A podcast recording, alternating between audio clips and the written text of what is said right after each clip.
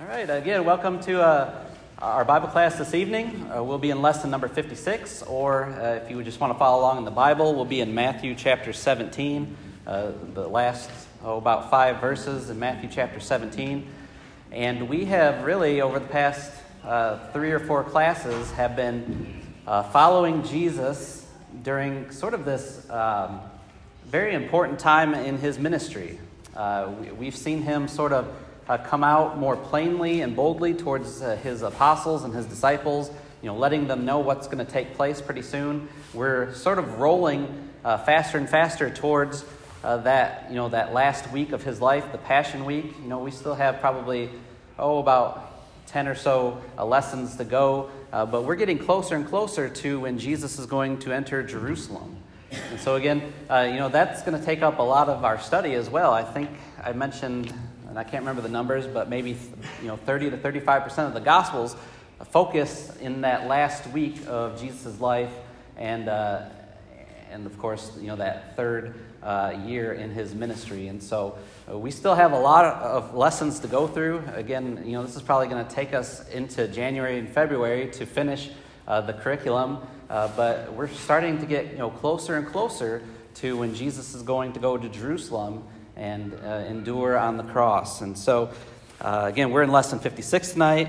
Uh, if you were with us on Sunday morning, we looked in Lesson fifty-five about uh, the disciples who had lacked faith. And if you recall, Jesus and uh, three of the apostles, uh, Peter, James, and John, they go up on the high mountain. Uh, this, of course, is the, the, the Mount of Transfiguration, where Jesus is transfigured before them. And uh, it's... you know, such a powerful event. Elijah, Moses is there uh, that they see. But of course, they uh, come down the mountain to uh, get back together with the other nine apostles. And uh, they are sort of in a tough position when we get down there. Uh, if you recall, uh, a great crowd gathers around Jesus and the, the apostles. And some of the scribes are there as well. And of course, the scribes are there not necessarily for the benefit of Jesus, but, you know, they want to start arguments. They want to catch Jesus in a trap. Uh, but one of the people that was in the crowd was this man who had a son who was demon-possessed, basically from his childhood. So uh, this boy had been dealing with this for a very long time. You know, the scriptures, Matthew, Mark, and Luke, are all very descriptive of just what this boy is going through. If you recall, he's... Uh, the, this evil spirit was throwing him into the fire. He was throwing him into the water, you know, trying to drown this young boy. Uh, he was foaming at the mouth at some times. He would convulse at times. It was just a lot of, uh, a lot of uh, you know, painful imagery that we get. Uh, it, it mentions that every time the spirit left this boy, uh, that it would leave him violently. And so we get a very, you know, depictive description as to, you know, what this boy is going through, what this father is going through. And of course... Uh, as Jesus' apostles, uh, those nine apostles, you know, he takes his boy to them, but what couldn't those apostles do? Uh, they couldn't cast that spirit out, that evil spirit out. They've done this before. You know, we, we've seen in other instances where the apostles had the authority to do that, but in this instance, for whatever reason, uh, they just couldn't do that. And so, uh, you know, of course, you know, Jesus is, a, you sort of get a hint of frustration in his voice uh, when he says, you know, oh, unbelieving and perverted generation, you know, how long am I going to have to be around uh, you? And, um, you know, the Father says, you know, he, he asks that question of Jesus, you know, if you can, and remember Jesus kind of replies, if I can, right? Uh, Uh, I can do all things if if you believe, right? All things are possible if you believe. And the Father, of course, makes that um, you know that great statement, help my unbelief. And so Jesus casts out that evil spirit uh, from the child. Again, it leaves violently, uh, but it is gone uh, immediately. And really, the, the, the emphasis of that lesson was the disciples' a question afterwards, right? Why couldn't we have done this? Uh, why, in this instance, did this, uh, you know, this uh, evil spirit not leave the boy when we tried to cast it out as we have done in the past? And Jesus, you know, he, he told them, you know, it was because of the littleness of their faith. You know, he, he talked about if only they had the, the faith of a mustard seed, right? Uh, uh, a mustard seed is quite small, right? But when it's planted, when it's cultivated, it grows to be a great uh, tree-like structure. And uh, apparently at that time, their faith was lacking. Uh, he even mentions that, you know, that spirit can only come out by prayer. And I think some translations say prayer and fasting. Uh, and so it appears to us that, you know, Jesus was referring to their prayer life, you know, that they were struggling uh, maybe in their prayer life. And does a lack of prayer in our life lead to a, a weaker faith?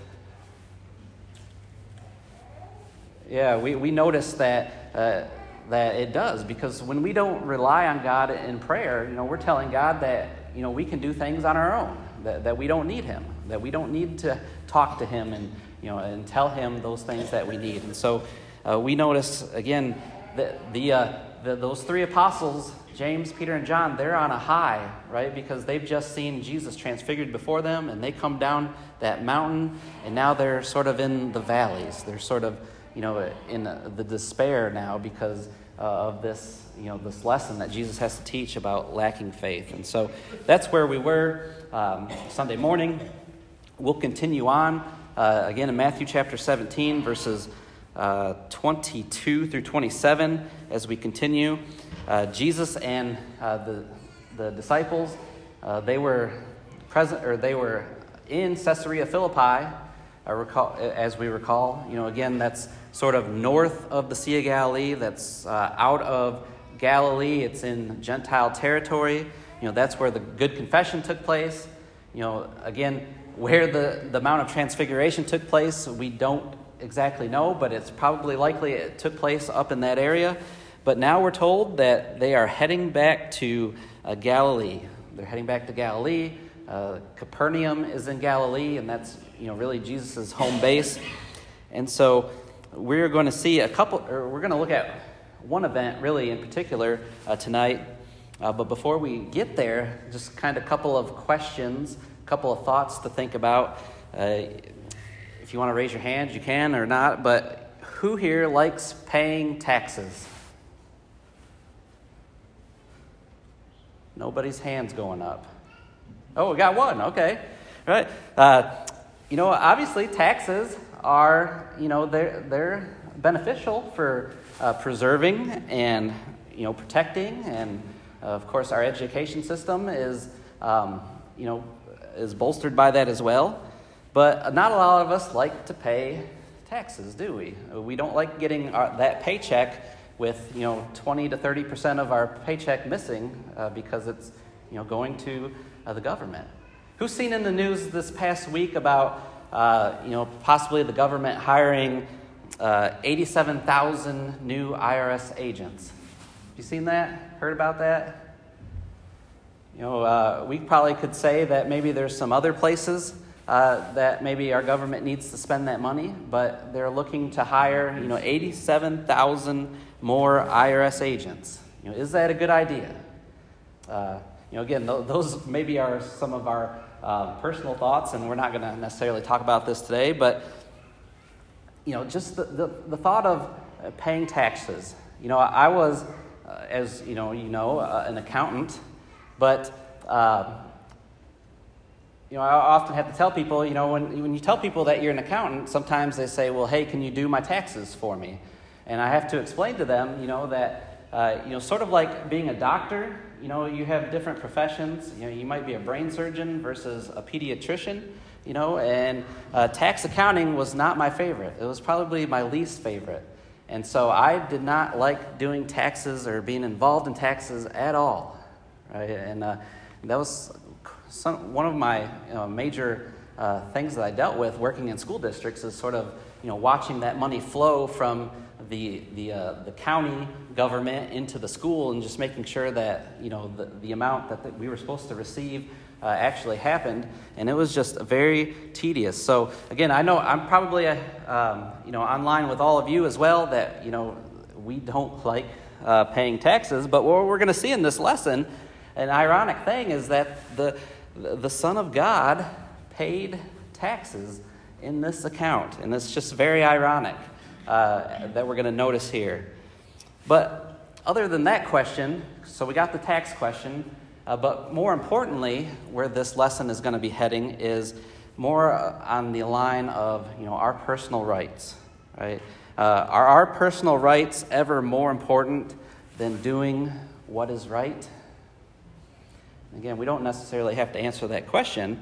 That's a difficult question. I know we all might struggle uh, with that. You know, what if uh, the government, you know, makes a law that, you know, you can't do such and such, right? Sometimes we will get uh, upset about that and maybe even say, well, that's violating, you know, my personal rights.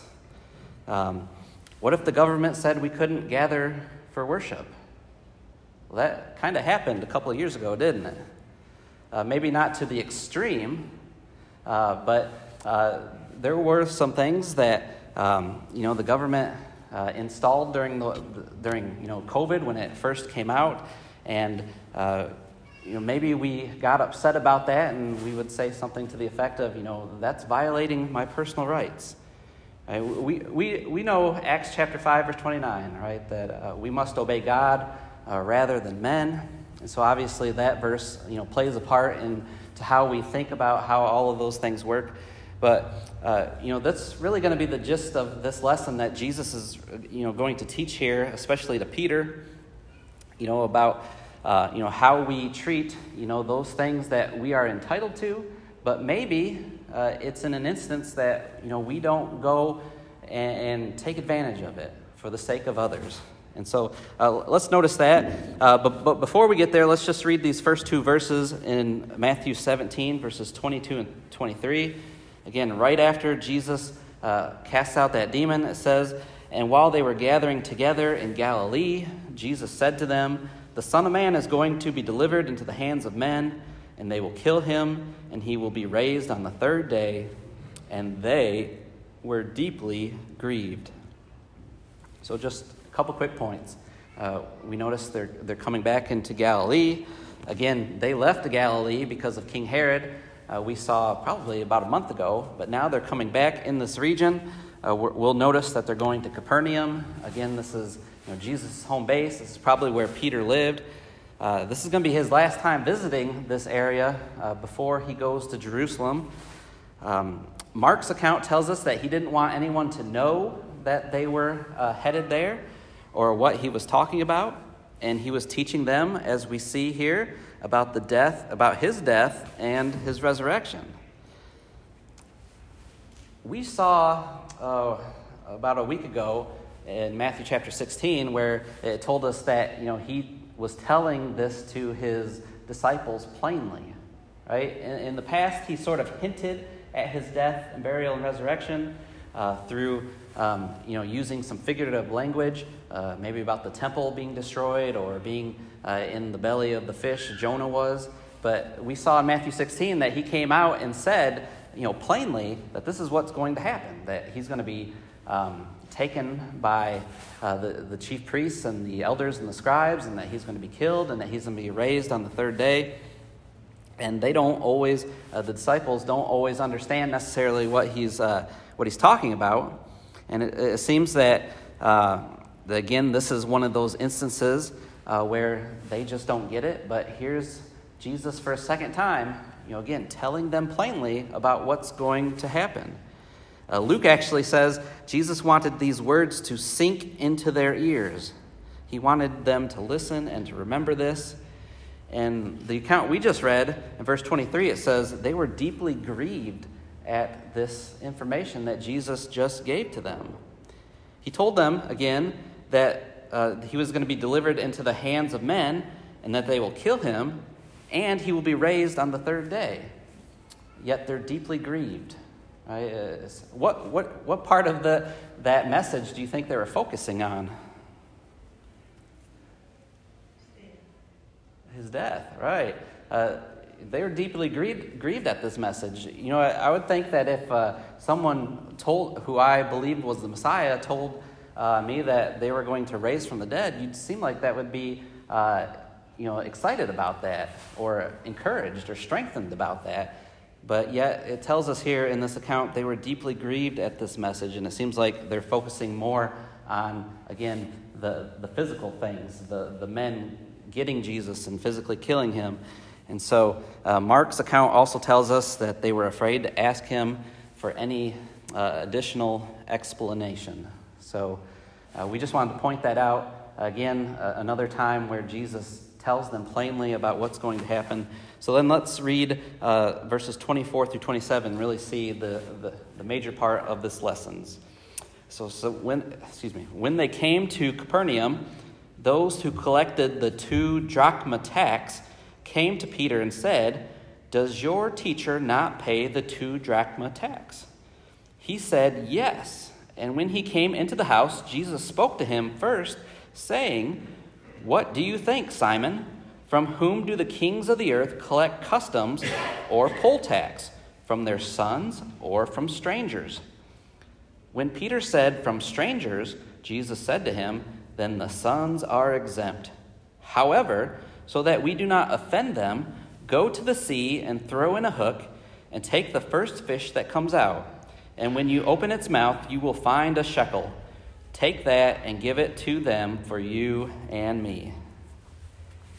Okay, so uh, Matthew is the only one who records this miracle takes place. So that's why we're reading out of Matthew. Um, why does it make sense that Matthew's writing about this account of this tax collection? Okay, yeah, so that makes sense, right? Because Matthew was a tax collector, so this probably was something uh, that uh, he noticed and uh, took a... a you know, a joy in writing uh, because uh, we see here an account of, you know, taxes being collected. And again, Matthew was a tax collector. Uh, so that's no surprise to us. And so kind of give us a little bit of background as to what's going on. If we were to turn all the way back to the book of Exodus, chapter thirty, uh, verses eleven through sixteen, Uh, I'll, I'll go ahead and read this to you. Again, Exodus chapter thirty, starting at verse eleven. But notice here, uh, Moses records, "The Lord also spoke to Moses, saying, 'When you take a census of the sons of Israel to number them, then each one of them shall give a ransom for himself to the Lord, when you number them, so that there will be no plague among them when you number them. This is what everyone who is numbered shall give, half a shekel, according to the shekel of the sanctuary. The sexual, excuse me, the shekel is twenty gerahs, half a shekel as a contribution to the Lord. Everyone who is numbered from twenty years old and over shall give the contribution to the Lord. The rich shall not pay more, and the poor shall not pay less than the half shekel, when you give the contribution to the Lord to make atonement for yourselves. You shall not take the atonement money from the sons of Israel, and shall give it for the service of the tent of meeting, that it may be a memorial for the sons of Israel before the Lord to make atonement for yourselves.'" So uh, all the way back in the book of Exodus, uh, here's a law that uh, you know Moses has decreed uh, through God, or God through Moses, declaring to the, the people that uh, any male of twenty years or older is required to give a temple tax, or well, it's known as the temple tax now, but back then uh, they were it would have been the tabernacle tax, right? Because the temple had not been constructed yet. They were worshiping God uh, via the tabernacle. And so, uh, and, but anyways, there was a tax that these uh, men, twenty years and older, had to pay uh, in order to, uh, I mean, what what's the reason why you pay a tax?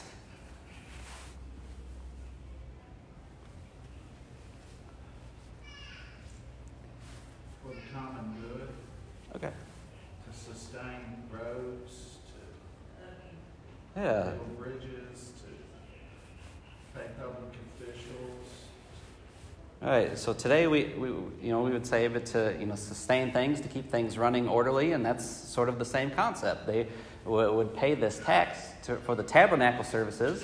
You know, it's not uh, free to, uh, you know, just to sacrifice an animal, but you're going to have to pay for those things. You're going to have to, uh, you know, pay for the upkeep of that, and this is going to go throughout the Mosaic regime uh, all the way up until Jesus' day, that uh, now that the temple is constructed, uh, they are going to require a tax to, you know, keep the temple upkeep. Okay, and so, you know, and that's one of the reasons why uh, you recall uh, we haven't gotten there yet uh, in the life of Jesus, but towards the end of his um, ministry. You remember he's going to go into the temple, and there's going to be uh, money changers in the ta- in, inside the temple conducting business. Right? And one of the reasons uh, there's money changers uh, in the temple is because of this uh, this text that's going on. Right? You got people coming from all over Um, you know, Palestine, and you know, even people who lived outside Palestine coming to Jerusalem to pay this tax. And it's not as if, you know, the, there was the same currency all over the place. You know, it, in some places uh, you might be using uh, Roman coinage. Some places you might be using Greek coinage. And so you've got all of these different currencies coming into the temple, and they didn't necessarily, the Jews didn't necessarily like it uh, when you had a coin with an emperor's face on it, right? Uh, uh, and so uh, these money changers would be there to, you know, exchange, you know, whatever coin coinage you brought for something that would have been more uh, suitable for the temple. But do you think they did that service for free? No, they they they charged for that, right? And so that's one of the reasons why, you know, Jesus overturned their tables, because he was upset with. Uh, They turned, you know, the, the temple into a robber's den, right? And so, uh, so that's why, you know, we see those money changers there uh, again in the days of Jesus, and why he cleared out the temple. Uh, but I've always found—I uh, don't know about you—but I've always found, uh, you know, when when the Bible talks about, you know, monetary uh, coins or stuff, you know, kind of a little bit hard to follow, right? Because there's Uh, you got, um, you know, again, Roman coinage coming in. You got Greek coinage. Um, you've got, you know, things that are uh, based in gold, things based in silver, uh, copper. Um, what else? Bronze. Uh, can you recall any of those uh, in Scripture that comes to mind?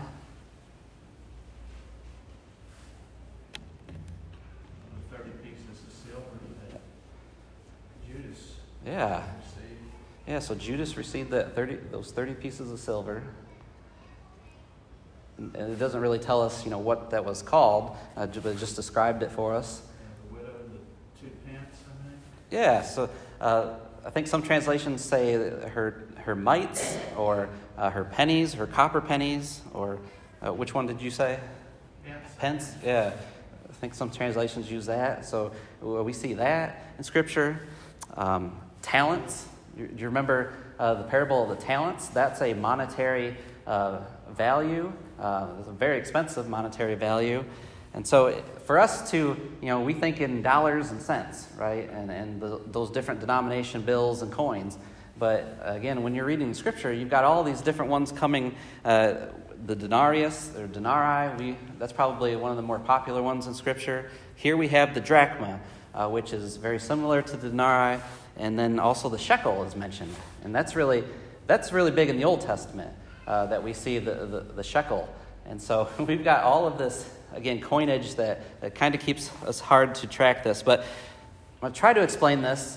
You know, I probably should have brought a, like a conversion chart, because this is kind of um, kind of maybe a little bit hard to follow. But a shekel was roughly equivalent to four denarii or four drachmas. Do you remember how much one denarii uh, was worth in that day? Yeah, a day, a day's worth of work, right? Uh, you worked a full day, you got one denarii. And so, again, a, a shekel was roughly equivalent to four denarii. And so, um, so the half shekel was worth uh, two denarii or, or two drachmas. And just to kind of give us some perspective as to how much this tax was uh, was to these uh, individuals, you know, if you took uh, fifty-two weeks in a year uh, times six days, because they worked six of the seven days, you know, you get three hundred twelve working days, right? And so you would, uh, if you worked every day, you would have gotten three hundred twelve denarii for that year. And uh, again, for them to pay uh, this temple tax would have been just, you know, two denarii out of three hundred twelve denarii. So we're talking less than a percent that this tax uh, is going to cost for these people. Uh, is that a pretty good deal?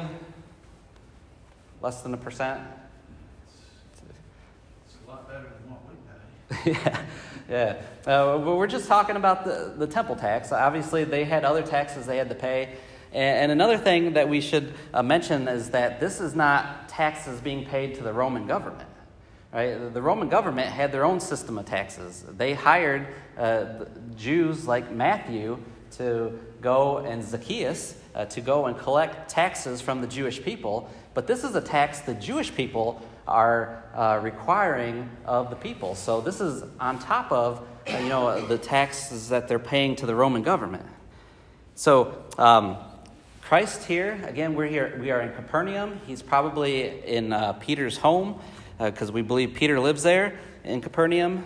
Um, and so this this um, tax official of the temple comes to uh, Peter, speaks to him and asks, uh, does your teacher not pay the two drachma tax? Now, what do you think? Do you think this was a legitimate question by this man, or do you think he was trying to uh, you know, get Jesus? Probably both, but more to get Jesus. Yeah. I was trying to find out, uh, to see, you know, if I could figure out or see if research, if, uh, you know, how they kept track of that stuff back then. You know, did they have a log of people's names of, you know, that they paid the tax or not, or was it on the honor system? I w- wasn't sure. But uh, in, in any event, this man comes to Peter and he asks him that question, you know, does your teacher um, pay the, the, the, the temple tax? And Peter uh, says, yes, uh, he does. And, uh, you know, we can assume that maybe, you know, Peter has seen him do this in the past. Of course, he's been with Jesus for a couple of years now. But as Peter goes into the house to, uh, you know, explain this to Jesus, we notice Jesus speaks up without even um, Peter asking a question. Right? Jesus knows what's going on. He knows uh, that they've just uh, had this conversation outside. And, uh Again, Jesus spoke to him first, it says, saying, what do you think, Simon? From whom do the kings of the earth collect customs or poll tax? From their sons or from strangers? And Jesus is about to you know, teach Peter a lesson. Um, now, of course, uh, what's the answer to that? Do, do, do the, uh, the tax collectors, do they collect tax from the sons of the kings or from strangers? Strangers, right. Uh, And Jesus specifically says there right after that, um, that when Peter answers that, he says, yeah, the, the sons are exempt. So Peter, again, he's probably thinking, uh, you know, the civil government, he's got his mind on physical things, while Jesus is turning his attention to the spiritual things. And uh, does Jesus technically have to pay this tax? No, uh, again, it's in that it's in his uh, his uh, saying there again that uh, the sons are exempt, right? He's the Son of God. Right? This is his temple. He's exempt from paying this tax, right? Um, some people take this verse to mean that you know Christians don't have to pay taxes, uh, but uh, that's not what Jesus is saying at all. Uh, as a matter of fact, if uh, you know, if we want a verse to uh, to go with that, Romans chapter thirteen, verse six, Paul says, uh, "For because of this you also pay taxes. For rulers are servants of God, devoting themselves to this very thing." So uh, Jesus isn't saying that uh, his sons do not have to pay taxes, but what he's saying is, is that he is the Son of God. Uh, this is his temple. He should be exempt from taxes, right? Um, but But, so not to offend them, he says, we're going to go ahead and pay it. And so uh, he, he tells Peter what to do. He goes out and casts his hook out there and uh, takes the first fish that comes up. And, of course, uh, within the mouth of that fish is a shekel, which, uh, if we go back to our conversion chart, a shekel is worth um, four denarii or four drachma, which is exactly enough to pay for both Peter and uh, Jesus. And so this is a very unique miracle that takes place. Uh, did you notice anything in it that was unique about all any other miracle that Jesus performed?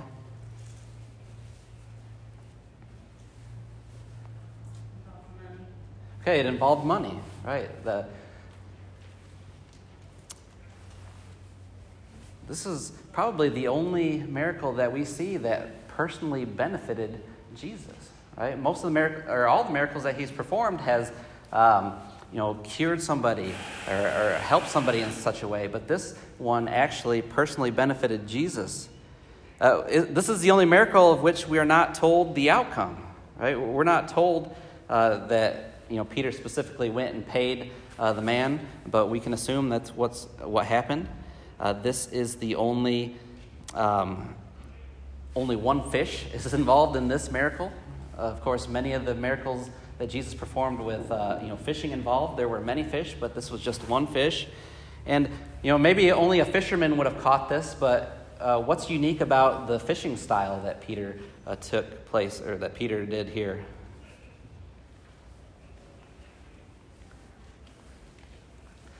How do they usually catch fish uh, within Scripture? With nets, right? And so uh, he's, you know, he's casting a hook, right? And uh, he caught this fish that way. So that's also uh, unique. So again, a very unique miracle that takes place. But again, kind of the emphasis that we want to talk about here, and I know we only have a few minutes left, is that expression or that verse in verse twenty-seven where Jesus says, "However, so that we do not offend them, you know, we're, we're going to pay this tax." Do uh, you think Jesus was concerned about offending uh, the official, the the tax collector? You know, there are there times where Jesus offended individuals. Yeah, it always had to do with uh, faith, right, or or, or doctrine. Uh, you know, people took offense to him and his teaching. You know, the Pharisees were always offended at his teaching, but. Uh, here's, an, here's a case where, um, again, you know, th- this isn't about a matter of faith. This isn't a matter of doctrine. This is a matter of, you know, the, the, the civil government looking for its uh, its taxes. And so, uh, obviously, you know, Jesus was not looking to uh, offend this individual on this particular day. And so, uh, Jesus had every right not to pay the tax, as we talked about. And, you know, it appears that he didn't have the money necessary to pay for it. Uh But he still did so, right? Again, um, you know, it really uh, drove home the point uh, when I when I thought about this example. You know, if I if I had a farm, let's say I grew pumpkins, and I had this pumpkin farm, and you know, people come in and I charge them for purchasing the pumpkins. Uh, you know, do I need to pay uh, for the pumpkin that I might take, or my kids might take from my farm? I'm not going to charge myself, am I? I'm not going to charge my kids. Again, Jesus uh, Jesus was exempt from paying this tax uh, because he was the Son of God. This is his temple. Uh, yet uh, he uh, is not wanting to offend this individual. And so, uh, again, Jesus offended individuals uh, throughout Scripture, but in this example, um, there was no reason to. Right? And Jesus lived this type of thinking. Um Jesus did not have to be baptized for the forgiveness of sins, right? Because he never committed sin, yet he uh, submitted to baptism.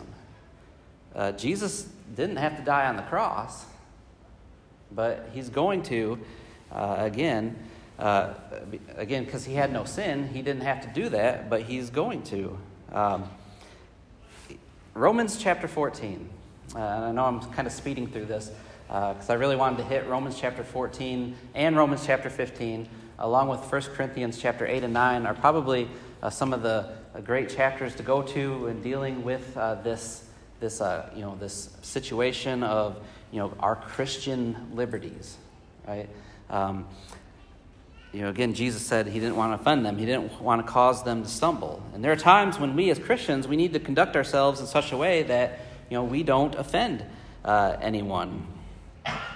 You know, probably the biggest example in Scripture is uh, eating meat, right? Uh, you know, in, in Judaism, uh, you know, they were eating some types of meat was it was unclean, but in Christianity, you know, through the, the New Covenant, you know, Jesus said that all of those things are now clean. Uh, you are, you know, able to eat those things, uh, but there was there was still a hang up with those people who became Christians, especially those who came from Judaism. They converted from Judaism into Christianity.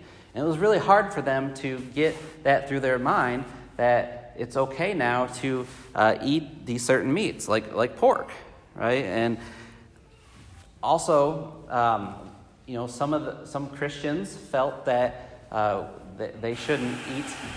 Oh boy, uh, my time has expired. I really wanted to uh, finish that, but we'll finish that up Sunday morning.